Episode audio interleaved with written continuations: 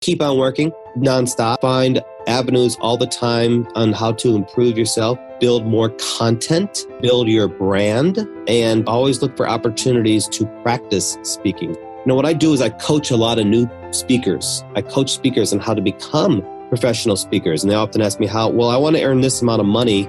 How do I do that? And I tell them, well, you need to build your brand. So, one of the ways you do that is through exposure, exposure through social media, exposure mm-hmm. through video, exposure through publications, and to look for opportunities as a new speaker to practice your craft, to get on stage and practice, whether you're speaking for free at a church or to or at a Rotary Club meeting or some type of volunteer program. Just looking for ways all the time to build yourself, to bring credibility to yourself, to practice and to build content. There's, there's a lot of different things to never stop, to never stop, and not to be discouraged uh, because it takes quite a while to you don't you don't become a successful speaker overnight. That's for sure. It's much like gardening. I'm a gardener at heart. I love to garden. In fact, earlier today I was gardening outside. The weather's so beautiful, and I, when I plant flowers or plant a seed, I recognize that the first year it sleeps, the second year it creeps, the third year it leaps as a plant. And that's the same thing with speaking. You know, it takes some time to build what you're doing, and after a while,